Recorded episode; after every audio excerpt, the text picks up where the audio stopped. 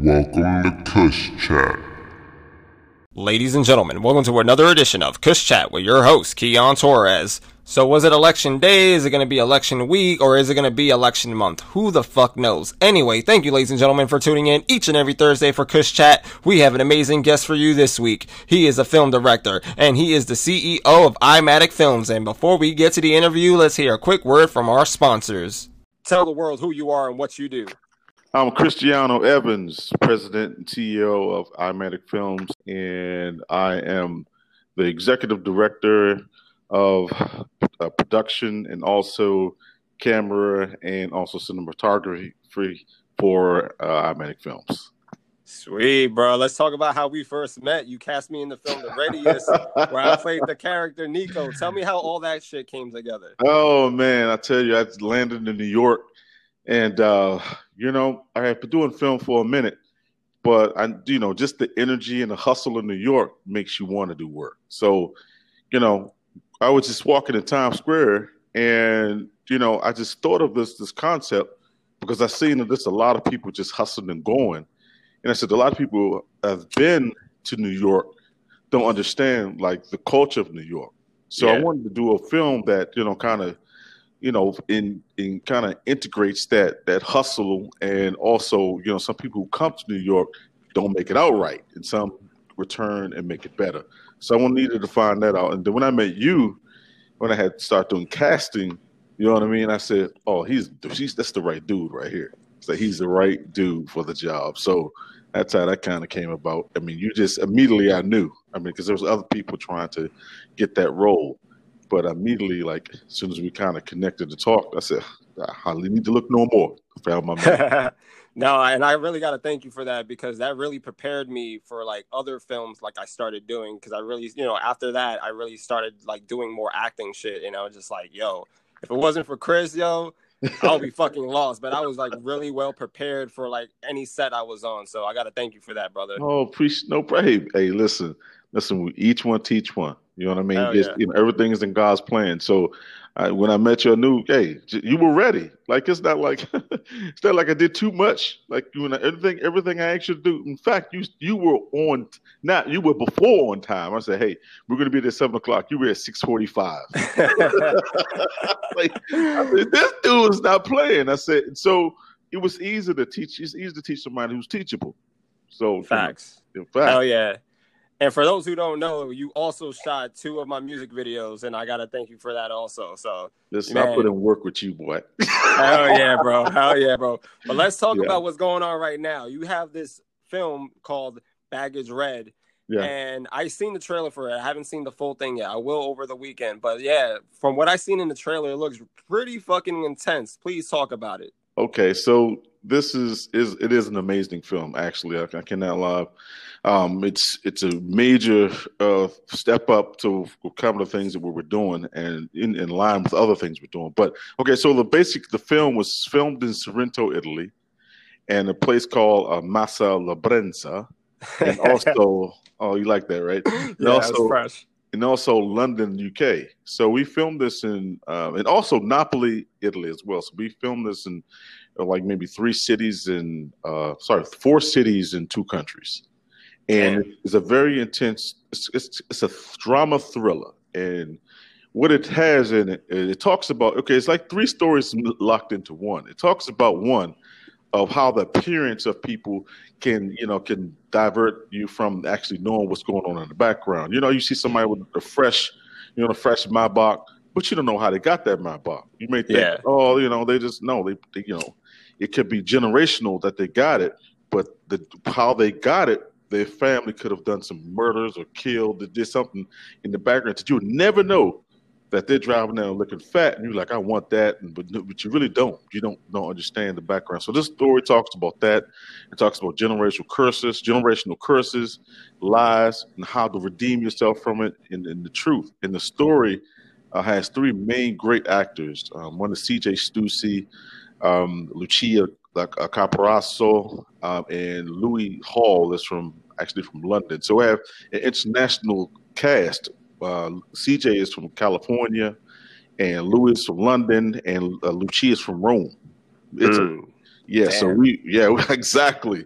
And we filmed it in Labras, you know, in Sorrento. And so, you know, it was, the background of it is just amazing. We have a lot of good footage from a lot of places that people have never gone before, have never seen Italy or Sorrento or Napoli or even London. You'll see a lot of those B-rolls in there, and a lot of the scenes are in there. And so we put this together. You would not believe. And we did a 3-month shoot of this film in 4 weeks.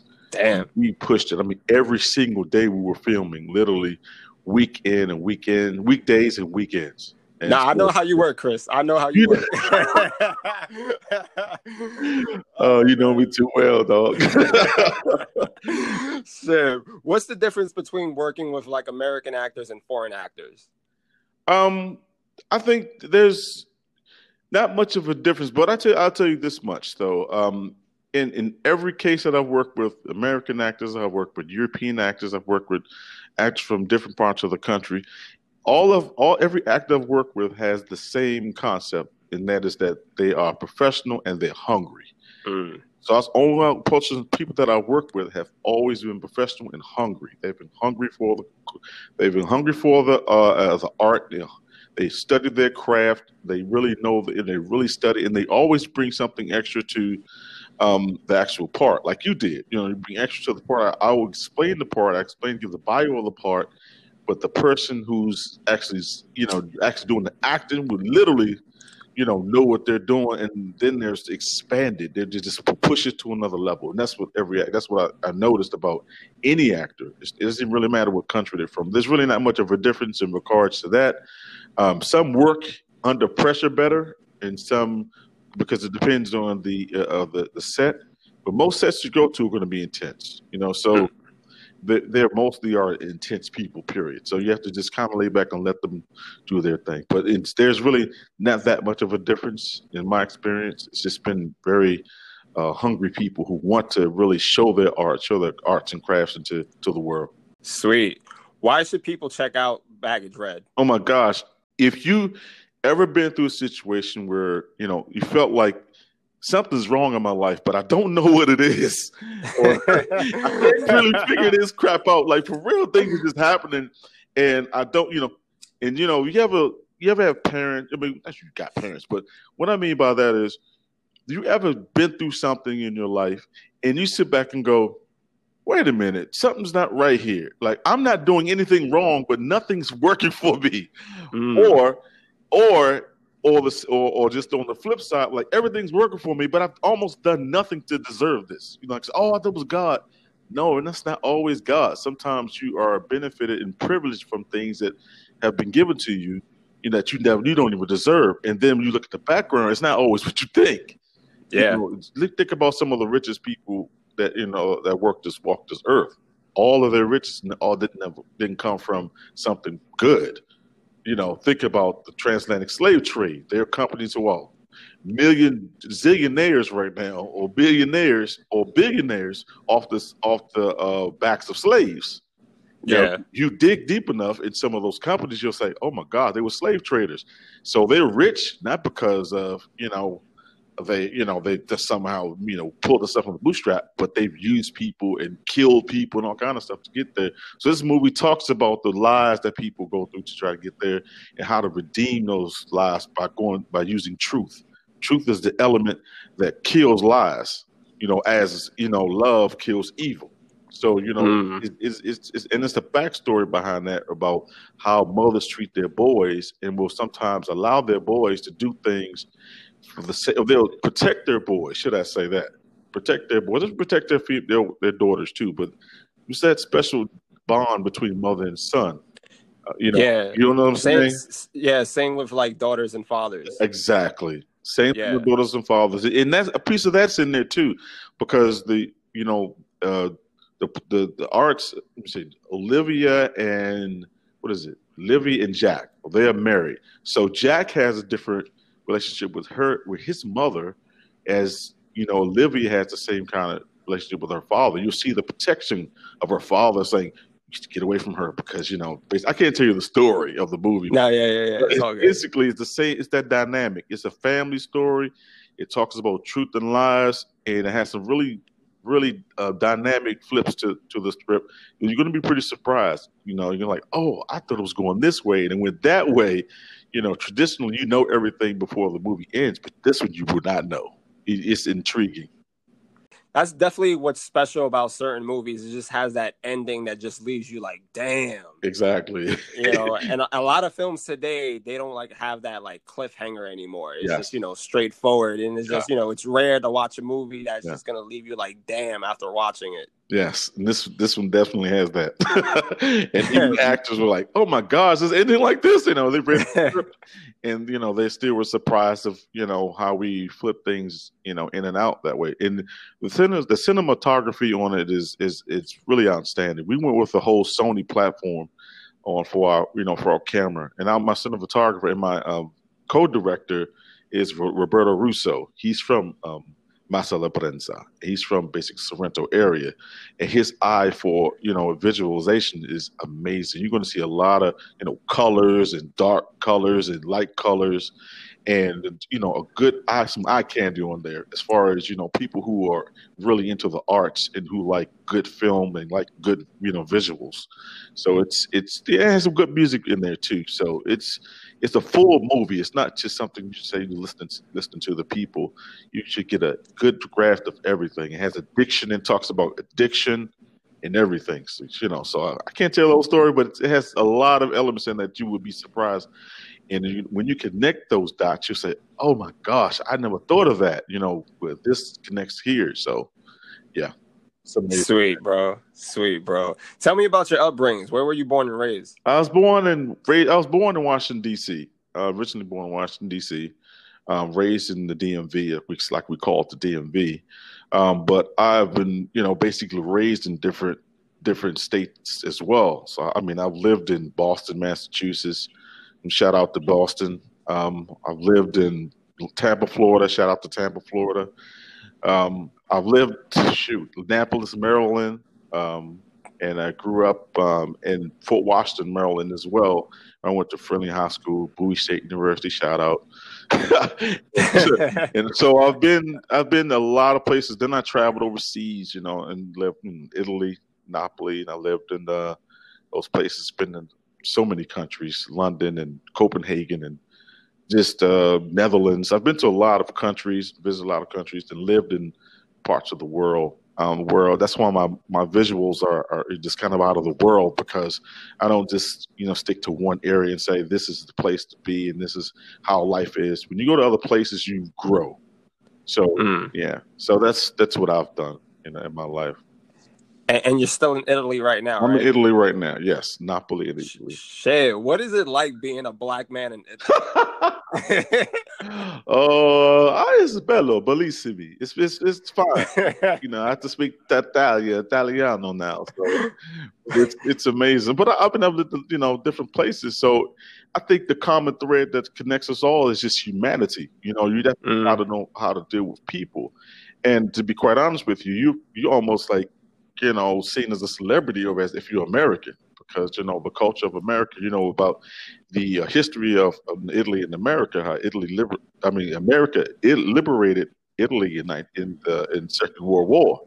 So they have a kind of a good relationship with the United States, you know, and so it's, you know, so I'll go around, you know, it's really just Italians, you know, there's very little diversity. But, you know, again, if your mindset is not thinking about those kinds of things, and you can just flow, and you say, oh, they get to know the person, nobody really cares, you know. So it's different. The culture is different. Business practices are different. But, you know, I come back and forth from the United States as well, because I got, you know, residency there as well. So I go back and forth. But Italy's dope. Italy is dope. It really is. Really most beautiful country I've ever been to. Like it. Sweet. Any restaurants you recommend? Oh my gosh, every restaurant. Shoot. I mean, it's the best food I've ever tasted in my life. You know, I love Italian food. My wife cooks the best Italian food. Shout out to my wife, Madalena Bolisa. And I tell you, it's the best food you ever. I mean, they're of the originators of pizza. in Napoli. So I get the original pieces, like not American pieces. No disrespect. Not that 99 cent pizza. The dried pizza at the bodega in New York. But I'm talking about literally the real deal, where they put it in the real stove with wood, and brick stoves with wood, and comes out with the burnt on top and the cheese. Oh, I'm getting hungry already. Thinking about it. Oh man, hell yeah! I'm smoking. I'm getting the munchies. The seafood is delicious. I mean, because it comes directly out the Mediterranean Sea, and it blue waters blue. It's a beautiful place. I cannot lie. It's very. Shout out to Italiano. Mi amore, Italiano. Oh man, what got you into directing film? Well, I mean, I used to be in a lot of. I used to back in this actually from the early 90s to late 90s. I was in a lot of music videos, like with Big Daddy Kane and like Orange Juice Jones and my friend of mine, Turk Stevens, is the one who turned me on to some of those things. But I did a lot of videos with those guys, and then I started going on to not just video sets, but small movie sets and large movie sets. And I found that I wanted to be behind the camera because I used to get approached, when I was younger, to be on shows all the time. I used to get approached. I would just be sitting there, and the guys would go, "Hey, you want to be on our show at BET?" I'm like, "No, not really. I'm working right now. I don't." But I did get approached, not because I'm something special, but it just was amazing. It was like God was pulling me that way the whole time. Say, "Hey, yo, this is where you should go." And it was just behind the scenes I was more intrigued with. So I started to, not only, be in some of those programs, I started to actually look at the cameras. Like I wanted to get into the camera work and stuff like that. And then after during the 2000s, I mean, I was doing videos and stuff like that at churches and sound at churches and stuff like that. And then I just started recording. And then I found I had a good eye for it, with photography and videography. So I just began to start recording things. And before you know it, I'm doing, people ask me, "Can you record this? Can you do that?" Like, sure. Then before I knew that, I'm like, I'm just going to go all the way into this. And I went back to school, went to Shaw Academy, cinematography and photography, graduated, got my degree with that. So I just said, I'm just going to go all. And that's when I started just doing films and videos and stuff. And then that's when I moved to New York and I met you. That was another level of films. So I started doing more films there too, and then it's taken off like crazy. So that's how I kind of got into it, and it's still moving. It's really still moving. In fact, we've had to grow. We went from BCF, basically Black Cherokee Film, to now Eyematic Films by connecting together with other professionals. Now we're worldwide, and we have projects like crazy now. So. Yeah, so it's been an amazing journey so far. Sweet. Anybody in particular who influenced you? I would say, to be quite honest with you, Quentin Tarantino. Hell yeah. Because if you look at his cinematography, it's raw. I mean, he has a raw. I mean, I wouldn't say it's like his by no means, but I love like his detailing. He's so detail oriented.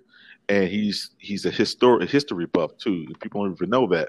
He goes back and finds details to make sure things are just as accurate as possible. And that's what I try to do with films, is do that. Of course, there's other, Kubriak and a few other guys that I like, too. But those are the ones that influenced me the most, is just Tarantino. And I love his films. That's a lot of directors that I like, too. I even love the directing of Clint Eastwood. Clint Eastwood does an outstanding job of storytelling. He does a good story. He can do storytelling without using subtitles or captions or anything. He could just, subtitle. And he does an amazing job. I love his stuff too. So it's quite a few. And there's some honorable mentions there. From what's that? It's Malcolm Lee. He did a good job. And one guy, I think the one that did Best Man, he does. I like the way he storytells as well. So yeah, I would say those three in a nutshell, Sweet, bro, sweet. What sparks your creative process? What sparks people do. Like, I would basically be somewhere and be thinking about something, and someone can basically do something or say something in a way that triggers a thought.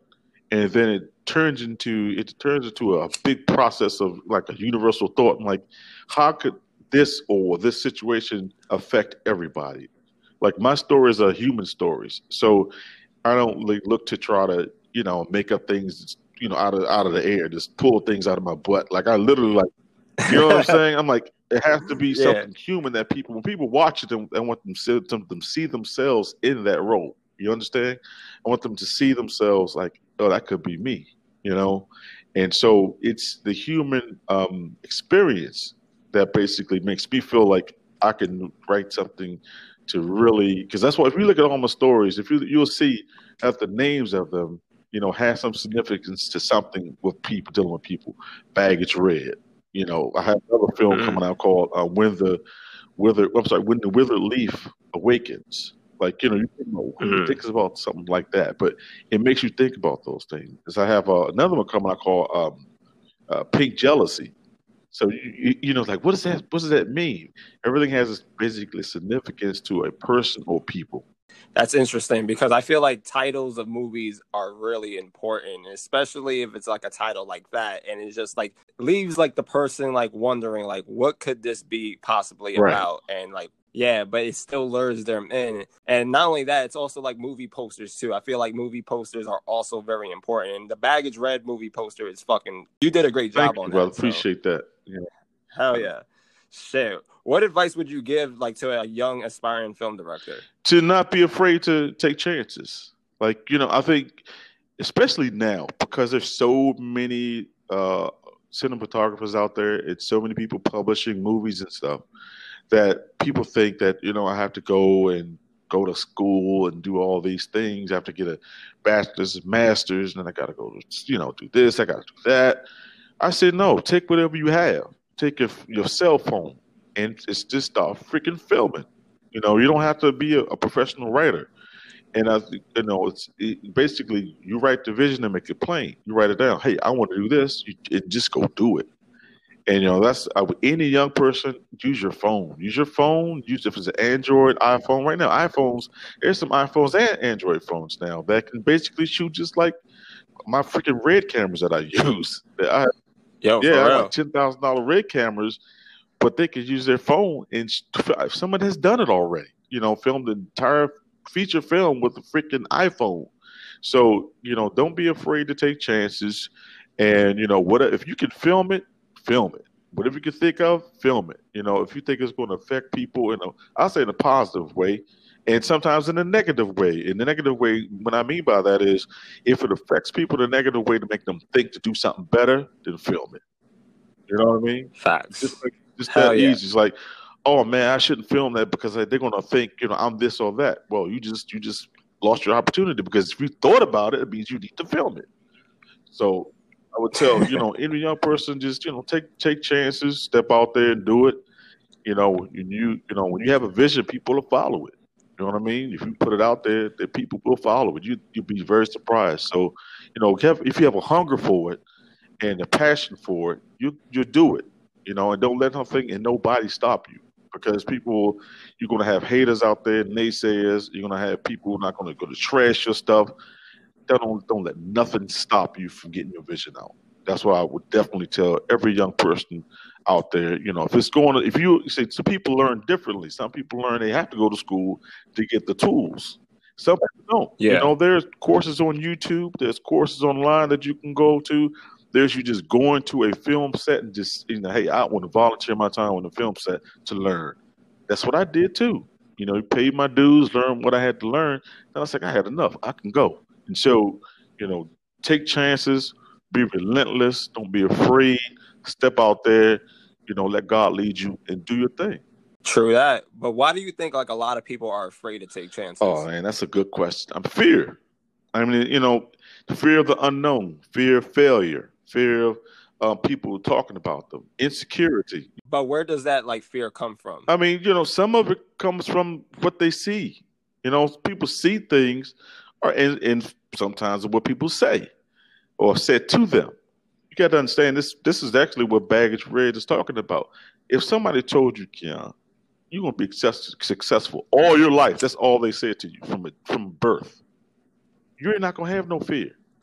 Because when you get to a certain age, people can say, "Oh, you garbage. You just no, I don't know about that." I mean, I've been told all my life, and some kids have been told they're trash, you garbage, you all this from child upward. They've had to fight through so much just to, you know, get to a certain level. And why, you know, that's why some dudes out there, you know, turn into street violence and drugs. You know, I'm talking about, you know, selling and doing all that, is because they don't find, they can't find their way out any other kind of way.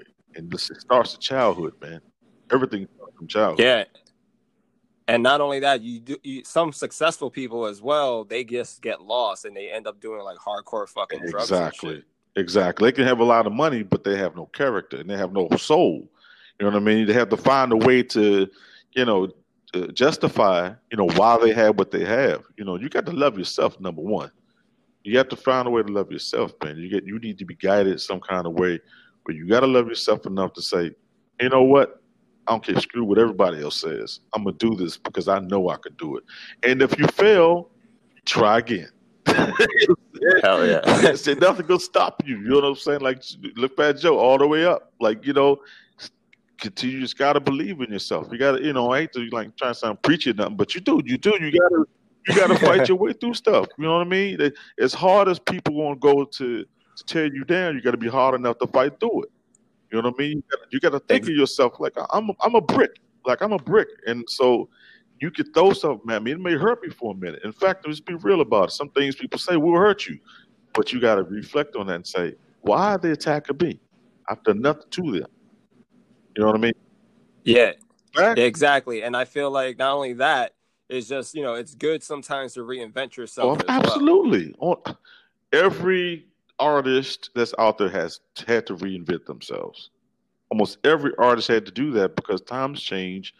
You have to reinvent yourself to make yourself better and make yourself, you know, relevant to the times, you know, and that don't mean selling out. I mean, just reinventing to be relevant, to be successful and to be able to, you know, attract, you know, the things that you need to come to your life. And not only that, what's more important than anything is so you know, can be effective in whatever you do.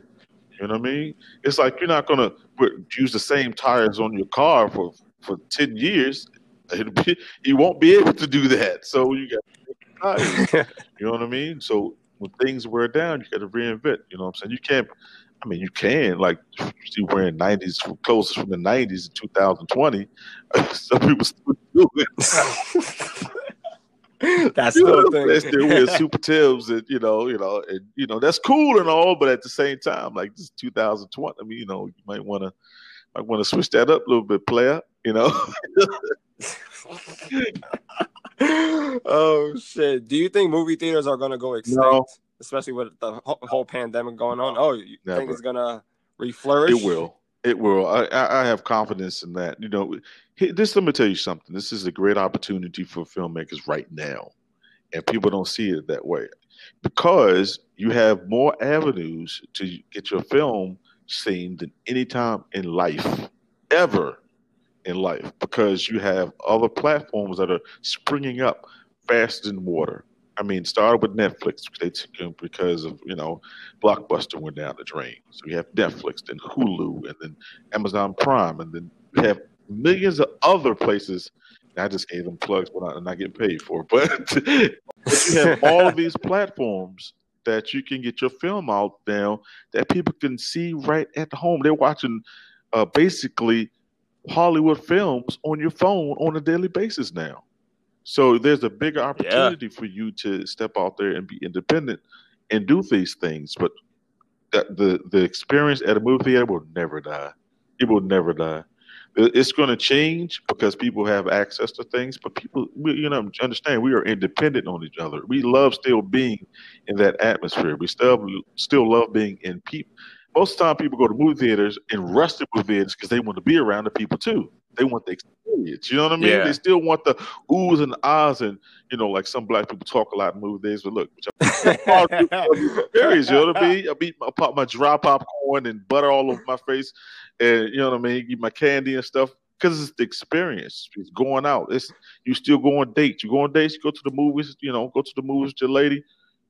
that still was going to be there. You know, it's not always going to be, let me see, Amazon and chill, or they say Netflix and chill. You're going to want to go out. So it's not going anywhere anytime. That is very true. That is very fucking true. Shit. And it's crazy because you just see like the evolution of film, and it just keeps growing and growing. And now, everything's like, streaming digitally on, like you said, Netflix, Hulu, and a bunch of other platforms. What do you think is going to be like the next frontier of film? Next frontier of film? That's kind of a vast question, because you got to understand, like, there are more avenues now. Yeah, okay, so let me say this, and this is because I've studied it, not because I think I'm just some great revelation. But the next wave of films are going to be short films. It's not just feature films, because feature films take a long time to do. Or you can do a quick one, but if you want to do a good job, it takes a lot, especially as an independent filmmaker. It takes a lot. You film it, but you still then have to get it edited. You still have to do your closed captioning. It's a million things you have to do. But as a short film artist or short film, conglomerate, you can shoot that film, edit it quickly, and get it put up and sell it, or give it out for free, or put it at film festivals. That's how one of this. Quite a few people who have done film festivals, won awards, and then got a big contract with Hollywood or somewhere in New York as well. So I think the next frontier will be, you will see a lot. Even movie theaters will start featuring short films. You're going to see that. I 100% agree with that, because it's just like music. A lot of people have short attention spans as well, so they don't want to see like a long-ass 2-hour to 3-hour movie anymore. It's, the shorter the better. Same thing with like a music, album. A lot of songs now are like 10 tracks, probably less than that, like 8 tracks. And it's just, it used to be like 17 to 25. A lot of people these days have short attention spans, which is, I guess the way, because things move so fast. So I guess people have like no time to like sit and just watch like a 2-hour. Right, exactly. So, I mean, that wave was going to be talking about app-related filming. People are going to be watching on their apps. Hey, I can watch it a 30-minute film for lunch real quick and on my app. You know what I mean? So you can have digital apps, which are out there right now too. So there's so many opportunities for filmmakers right now. It's ridiculous. So it's I wouldn't say the negative side. I'm trying to say the positive way that it's ever-growing, it's not changing, it's building. And so it's plenty of room for plenty of people, because, if you have an idea, someone told me this is a very true. I've read a book by Dr. Miles Monroe. He said, I'm asking you, Keon, what is the richest place on the planet? What is the richest place? Shit, to me, imagination. That's good. But the richest place in the planet is in the grave, the graveyards. Oh, that's even deeper. Because there are people who have, have visions that they never got out. They die with those things. And so, so that's what I mean, as far as if you got a vision, get it out. Don't, just keep it to yourself. And right. I know some people have read books and has filming ideas and all type of, ideas, but they just have it all in their book and they just put it away. Poetry, all kind of stuff, and never publish that stuff. And some of that stuff could have helped somebody else, the generation before, or even their generation.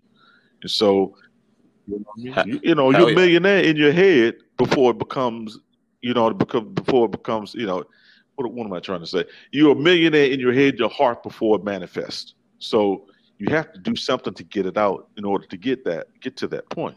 Exactly. And I can totally relate to that, because in my head, I feel like I have like so many creative ideas just going and going. And I'm pretty sure you go through this too, where you feel like you have a fucking factory going on in your head every day. I have no idea. Like, just getting this one film out. I mean, see, I'll be honest with you. And think about this.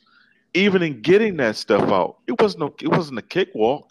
You didn't just start becoming an artist. You didn't just be, you paid your dues. It was some hard times to get to that point, So hell yeah. When you get your vision and you want to step out there, it's not going to be an easy cakewalk. You know what I mean? It's not like, okay, it's going to be everything's just going to be hunky dory. Just expect a fight, but fight. You know what I'm saying? Like, put your gloves on, put your big boy pants on, and say, okay, let's do this. But when it's all said and done, you can be victorious in it, and then you can look back and say, that made me stronger. Now I know what to do next. So when you go for those next things to do, you know, rather it's film or music or whatever, it's like, yo, I could do this. I done went through that fire already. So now I got fire and ice to deal with. Let's go. And once you do that, you can start, really building and having trust in yourself that, okay, it's going to work out no matter what it looks like, and that's how you get through your haters. I hear you, but I'm telling you, I've done this before. So, exactly. You know what's the thing about haters? They just hate because they want to do what you do. Or not only that, they just want to they want to have your drive. They want to have your ambition, but they're afraid. Yeah. I mean, that's something that you have to deal with in life. That's just life. You know what I mean? And you have to, the thing is, you cannot internalize it. You can say, because who will hurt you the most are the people that are close to you. Not the clowns, and the trolls. That's like, whatever, I could deal with you. But if your haters have come close to you or are close to you, that's when you have to have enough strength to know this vision came to me. This is what I'm going to do, and I got to step out and do it. And that's especially with film. Ask any filmmaker. Say, man, it was heartbreaking to do this. It was heartbreaking to do this because it was so much comes up against you to do it. And whatever it is, you know what I'm saying? Go for it. Hell yeah, bro. All right, last couple of questions. Now, I ask every single guest on the show this question. Are you ready for this? Have you ever smoked weed? Of course. What kind of question is that? You have any funny weed stories? Oh, hell yeah. I'm going to tell you a story. All right. Okay, let me tell you the story. But it's funny. I'm going to give you a prerequisite. It's funny because nobody had a clue. So, okay. So, this is when I was 16 years old, man. This is a long time ago. So I was on the basketball court with my boys. I was smoking. Everybody had something. Somebody had some hemp. Somebody had some weed. Somebody had some dust. They were just smoking stuff, and I didn't have anything, right? So what did I do? I went and crushed up some leaves, some dried up leaves, and put them in the paper. Oh, shit. They don't know what you're smoking. I gave it to them. Oh, man, this is so good. I said, you idiots. I didn't even know they were smoking leaves from a palm tree or something. Oh, my God. That's the funniest I've ever seen. Everything else is just relevant. Regular stuff, people acting stupid. And, because some people get chills. Some people start acting crazy. Some people... Yeah, but that was funny. That was the funniest to me because they were acting like they were high. Acting like they was. I said, "None of you clowns are high. That wasn't even weed. That was tree." Oh man, no. That reminds me of one time I was at the club. This was years ago, and it's just I was pouring just regular fucking juice, and some girl took it and she was drinking it and she was thinking she was fucked up, and I'm like, oh, that's just fucking juice. It's funny. Oh, man, but no, it's you gotta understand that people just it goes back to what I was telling you about the movie theaters. People still need to be around people and want to be accepted and interdependent on each other. Yeah. So there are people that do anything to be a part of something that's that's just the way that that's just life. And but you gotta love people, man. You gotta love people. Oh man, that's a fact, bro. That is a fact. Oh shit. What do you want your legacy? I want my legacy to be that I help people. That I I brought. It's not even about necessarily about financial success and accolades and kudos and all that stuff. Those are good. They come when you do the right thing. They come when you hustle. They come when you hustle up and you bust your tail and you put out the good product and you let your creativity flow. People are going to give you that. That's fine. And the money will come if you stay grinding as well. So all that'll come. At the end of the day, all that's superficial. The money will go. When you leave this earth, you can't take the money with you. Guess what? You can't take that accolades and the certificates and degrees or whatever. You can't take none of this with you. But what you can take with you is what you did for somebody else. They're gone. They'd be like, oh, that dude, man, he really helped me out. That brother, he didn't matter what color I was, no matter what culture I was, doesn't matter, what's going on in the world. He still helped me out. and, you know, it made my life better. And so I'm hopefully that I can leave a legacy of that, you know, I help people, that I've, you know, made this world a little bit better from what I did. That's more important to me than anything, because, you know, being a millionaire, I'm pretty good. But when I get to that billionaire status, it's not going to make a difference. So, you know, like, that's what I like to leave. You know, my children and everything. Shout out to my boys. So, so I like everybody and my daughter. Like, I like everybody, but like, yo, my father, he bust his tail and he was a good dude. You know what I mean? Or, you know, even with you, if I wasn't like 100 with you, you'd be like, oh man, I'm coming on my show. That you was a clown. So, and, you know, that's, so you want to be able to, you know, leave that legacy where you've left something or somebody in a better place. Hell yeah, bro. That's beautiful, man. And your children will also pass that down to their generation, to the next generation. And that's very important, because unfortunately we live in a very like selfish society, but I do have hope. I'm pretty optimistic about everything. And I believe we will be more selfless as time goes on, especially with all the crazy shit that's been going on. Yeah, this had to happen. All what's happening now had to happen. So, I mean, yeah, we have to be humble. That's a whole nother conversation, but all this, did it have to happen necessarily, or did it, you know, was it ordained to happen, or did it have to happen because we need to break up? Those are questions that people have to answer. But I know for a fact that this has definitely made people wake up and say, "Oh, we got more work to do." We fell asleep, sat in the lazy chair for a minute, and thought it was all good. So now this is where more creativity comes. This is how hip hop came to be. Every music, blues, rock, all of it came through bad times. Think about it. It wasn't good times, bad times. Hip-hop came through the 70s. It was horrible during those years. Look for something new to come out. Look for some new music, a new technology. You know, maybe look at you. You just started Kush this year. What was this year, right? Yeah, I started this podcast exactly when the pandemic, hit really bad. And I was like, you know what? Instead of just sitting my ass at home, let me stay creative. And that's why I was like, I ordered a mic on Amazon, and I was like, this is it. I'm going to start interviewing people that I cross paths with in, like, my career overall. And now I have fucking Kush Chat. You're on my fucking show. You push through. You kick the door in. You kick the teeth in. And like, you push the door open. Now what's happening? Now you blessing everybody else to come your way, homeboy. That's what's up. Proud of you, man. Thank you, brother. And like you said, it's all about bringing people together and helping one another. So, my brother Chris, you can go to eyematicfilms.com. That's EYEMATIC films plural.com, and you can check out our site there, or you can go to Vimeo on demand /Baggage Red. You can check out all the information there as well.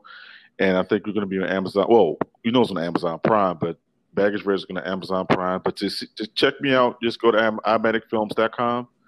And you can hit me on the contact information there, and I'll get back to you if you have any questions about films, short films, documentaries, music videos, you know, school, whatever. And we can, you know, talk about it and help you out. And, you know, we travel everywhere to film, so it doesn't matter what it is, short film, large films, whatever. So, yep, that's where you can hit me at eyematicfilms.com. Sweet, my brother Chris, it was a pleasure talking to you, catching up. It was so fucking good. This was great. Yo, I gotta definitely, once all this shit is over, I definitely gotta go to Italy. We gotta fucking hang out. You gotta take me to the best pasta place. Everything you go to, you step off the plane, you're gonna feel like you fat. I appreciate you. I'll see you in New York soon. I'll be over there. My dog. Hell yeah, bro. You already know. Hit me up, brother. Much love, man.